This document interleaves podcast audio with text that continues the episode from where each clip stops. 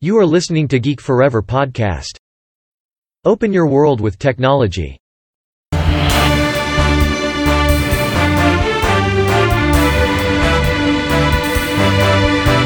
This is Geek Daily.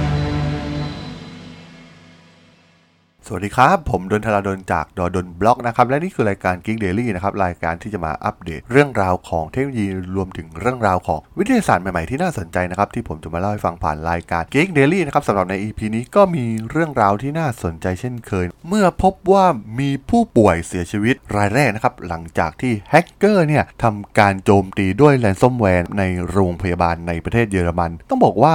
ข่าวนี้ค่อนข้างน่าสนใจนะครับเพราะว่ามันเป็นกรณีแรกของการเสียชีวิตที่เชื่อมโยงกับการโจมตีทางด้านอินเทอร์เน็ตอย่าง Ransomware นั่นเองนะครับและที่สำคัญก็คือข่าวใหญ่ที่เพิ่งออกไปล่าสุดนะช่วงต้นเดือนที่ผ่านมาก็คือที่โรงพยาบาลสระบุรีที่มีการโจมตีโดย Ransomware ด้วยเช่นเดียวกันนะครับและตอนนี้ก็ยังไม่สามารถที่จะแก้ไขข้อมูลต่างๆได้นะครับซึ่งเท่าที่ผมดูข่าวล่าสุดก็คือจะมีการแบ็กอัพข้อมูลในบางส่วนที่สามารถกู้คืนกลับมาได้นะครับแต่ว่าทางโรงพยาบาลเนี่ยก็ไม่ได้จ่ายค่าเรียกค่าไถ่ให้กับแฮกเกอร์ที่มาโจมตีแต่อย่างใดซึ่งเหตุการณ์ครั้งแรกของการเสียชีวิตของผู้ป่วยที่เชื่อมโยงโดยตรงกับการโจมตีทางด้านไซเบอร์เนี่ยทางตำรวจของประเทศเยอรมันเนี่ยได้ทำการสอบสวนหลังจากพบผู้ป่วยเสียชีวิตจากการที่ Ransomware เนี่ยไปรบกวนระบบการดูแลฉุกเฉินที่โรงพยาบาลมหาวิทยาลัยดุสเซนดอร์ฟในประเทศเยอรมนีนะครับซึ่งทางอัยการในเมืองโคโลนเนี่ยได้กล่าวว่าผู้หญิงป่วยรายหนึ่งจากเมืองดุสเซนดอร์ฟเนี่ยถูกกำหนดให้เข้ารับการรักษานะครับที่โรงพยาบาลเมื่อระบบเนี่ยทำการโจมตีเมื่อวันที่เก้ากันยายนที่ผ่านมาและทางโรงพยาบาลดุสเซนดอร์ฟเนี่ยไม่สามารถให้การดูแลได้จนสุดท้ายเนี่ยเธอต้องถูกย้ายไปโรงพยาบาลอื่นซึ่งห่างออกไปถึงสิบเก้าไมล์นะครับหรือว่าประมาณสามสิบกิโลเมตรต้องบอกว่าแม้ว่าจุดประสงค์ของ Ransomware จริงๆเนี่ยคือการข่มขู่เพื่อเรียกค่าไถ่แต่ว่าต้องบอกว่าการที่ระบบได้โจมตีไปยังระบบต่างๆของโรงพยาบาลเนี่ยก็ทำให้ระบบของโรงพยาบาลเนี่ยหยุดทำงานซึ่งเหตุการณ์เช่นนี้ที่เกิดขึ้นเนี่ยก็อาจส่งผลร้ายแรงต่อผู้ป่วยได้นะครับอย่างที่เกิดขึ้นในโรงพยาบาลดุสเซนดอร์ฟของเยอรมนีนั่นเองซึ่งหากดูไทม์ไลน์ของเวลาเนี่ยในการโจมตีในวันที่เก้ากันยายนเนี่ยก็จะใกล้เคียงกับที่ทางโรงพยาบาลสระบุรีโดนก็คือในช่วงต้นเดือนกันยายนเช่นเดียวกันแต่ก็ยังไม่มีข้อมูลนะครับว่าเป็นแฮกเกอร์มาจากกลุ่มเดียวกันหรือไม่นะครับซึ่งโศกนาฏกรรมที่เกิดขึ้นเนี่ยถือว่าเป็นกรณีเคสครั้งแรกเลยก็ว่าได้นะครับที่ผู้ป่วยจริงๆเนี่ยต้องมาเสียชีวิตจากการโจมตีของ Ransomware ต้องบอกว่า Ransomware เนี่ยเป็นอุตสาหกรรมอาชญากรที่มีมูลค่าหลายพันล้านดอลลาร์นะครับโดยแฮกเกอร์เนี่ยมักจะกำหนดเป้าหมายไปที่ธุรกิจที่มีข้อมูลสำคัญสำคัญนะครับแล้วก็ทำการขโมยข้อมูลก่อนที่จะเรียกร้องเงินจากการขู่กันโชคสูงถึงหลายล้านดอลลาร์นะครับโดยโรงพยาบาลเนี่ยได้รับผลกระทบหลายครั้งนะครับก่อนหน้านี้ที่มีรายงานว่าเกิดขึ้นหลายแห่งทั่วทวีปยุโรปนะครับแล้วก็ต้องบอกว่า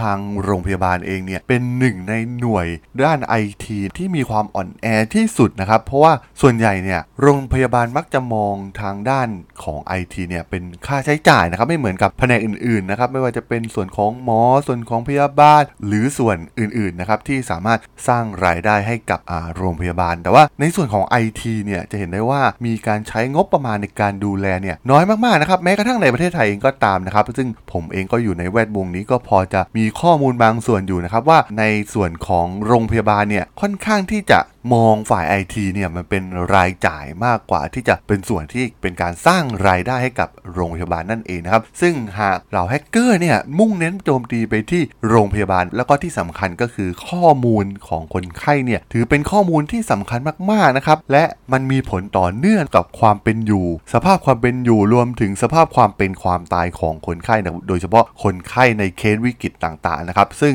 หากโดนเหล่า Ransomware โจมตีเนี่ยก็มีโอกาสที่จะเกิดปัญหาเดียวกับที่เกิดขึ้นกับโรงพยาบาลที่มหาวิทยาลัยดุสเซนดอร์ฟในประเทศเยอรมนีได้นั่นเองนะครับแต่จะเห็นได้ว่าหากเรา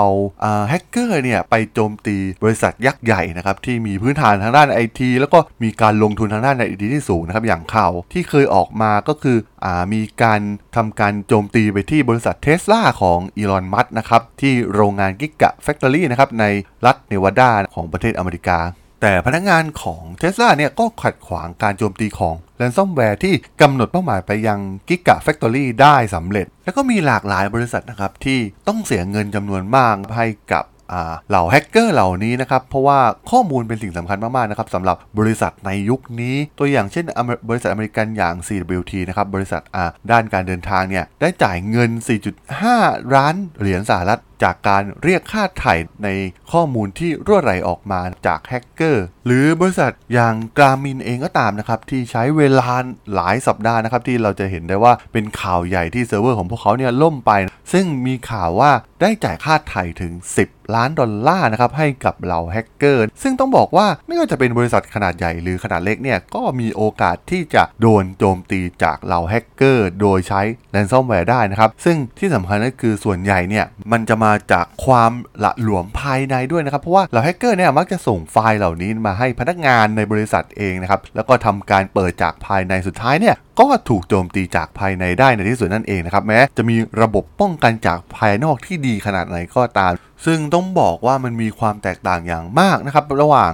คอมพิวเตอร์ที่ถูกแฮ็กกับชีวิตมนุษย์โดยเฉพาะชีวิตของผู้ป่วยนะครับในขั้นวิกฤตที่ต้องมาเสียชีวิตลงไปขณะนี้เนี่ยต้องบอกว่าภัยคุกคามต่อคนเนี่ยมันไม่ได้อยู่ในเชิงทฤษฎีต่อไปซึ่งมันต้องมีการแก้ปัญหาใหม่ทางการเยอรมันเนี่ยก็กล่าวว่าแฮกเกอร์เนี่ยใช้ประโยชน์จากช่องโหว่ในซอฟต์แวร์เครือข่ายส่วนตัวของบริษัท Citrix ซึ่งเป็นที่รู้จักดีนะครับแต่เมื่อถูกโจมตีแล้วนะครับพบว่าโรงพยาบาลแต่ละแห่งเนี่ยก็ไม่สามารถแก้ไขปัญหาเหล่านี้ได้ต้องบอกว่าการแก้ไขช่องโหว่เนี่ยมันเป็นเรื่องยากกว่าที่คิดไว้มากนะครับโดยเฉพาะอย่างยิ่งสำหรับการดำเนินการตลอดเวลาอย่างเช่นในธุรกิจโรงพยาบาลนะครับมันทำให้ชีวิตมนุษย์เนี่ยตกอยู่ในความเสี่ยงโดยเฉพาะชีวิตของผู้ป่วยที่ต้องมาเสียชีวิตไม่ได้เป็นความผิดพลาดของตัวเองแต่อย่างใดเพราะมันเกิดจาก